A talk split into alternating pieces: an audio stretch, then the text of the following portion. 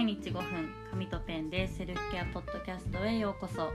このチャンネルは都内 OL のりんたろうが紙とペンで自分を大切にをモットーに社会人からの自己分析セルフケアについてゆるくお話ししています、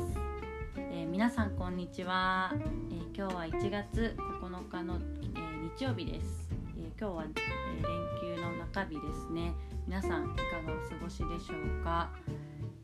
私は今日午前中すごく嬉しいことがあって、え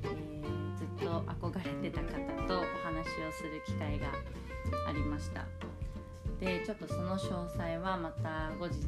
お伝えをしようかと思っているんですが、えー、その方と来週ですね、えー、ちょっとポッドキャストを通して、えー、面白い企画をしたいなって思っています。はい、またちょっと詳細が、え決まりましたらお伝えをします。よろしくお願いします。はい、えー今日のテーマは、え一緒に笑って泣いて励まし合える仲間というテーマでお話をします、えー、どうしてこのテーマでお話しするかと言いますと、えー、私がそもそも、まあ、こうやってポッドキャストを通して、えー、発信をしている、まあ、理由につながるからですはい私は、えー、このポッドキャストを通してずっとこう自分が、まあ、認められなかったこう過去から紙とペンを通して毎日ちょっとずつこう自分に向き合ってこう今のように、まあ、やりたいことを見つけてこう端までやってしまっているっていう、まあ、あの成長の過程っていうのがあって、まあ、それをお伝えをしてます。でえーとまあ、紙とペンで向き合うことでこうネガティブなことも全部、まあ、ポジティブなこと、まあ、感謝につながるよっていうメッセージを届けています。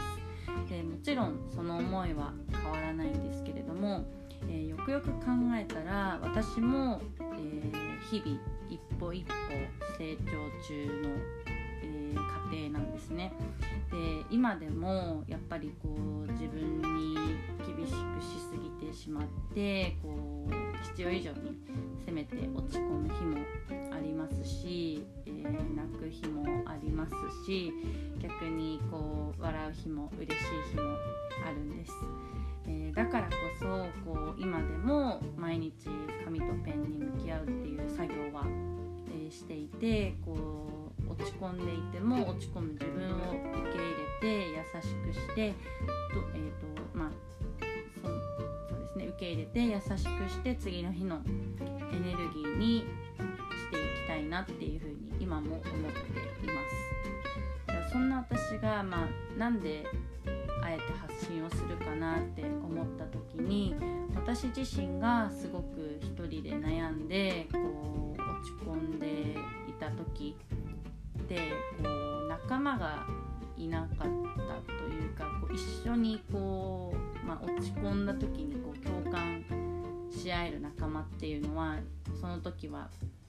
いなくってこう本当に一人で悶々と部屋で落ち込んでたんですよね。でもう本当にスーパーも行けなくて普段自分が足り楽しかったこともできなくてう本当にベッドの上でうずくまってはい落ち込んでました。でその時って本当になんか孤独でやっぱりこう家族とかに話しても共感してもらえなかったりしたんですよ。で私はそういった時に本当に孤独に感じたのでまあ私がこうこういうふうにポッドキャストを通してこう配信をすることでこう聞いてくださる皆が少しずつでも自分を丸ごと受け入れて、まあ、大切にしてくれたら何よりの喜びだなって思っていますしもちろんこうそうできない時落ち込んでこう自分を責めてしまうような日もあの本当にその気持ちがすごくわかるのでちょっとずつでもこのポッドキャストを通してでもこう明るい気持ちになれたらいいなっていうふうに思っています。はいえー、私も、まあ、何度もちょっと繰り返してしまうんですけどもまだ一歩一歩こう成長中の過程です。なので勝手にこう聞いてくださる皆さんをこう一緒に笑って泣いて励まし合える仲間だと思ってあの明日からも頑張っていきたいなっていうふうに思っています。今日のテーマは「一緒に笑って泣いて励まし合える仲間」というテーマでお話をしました。えー、今日も聞いてくださいましてありがとうございました。また明日。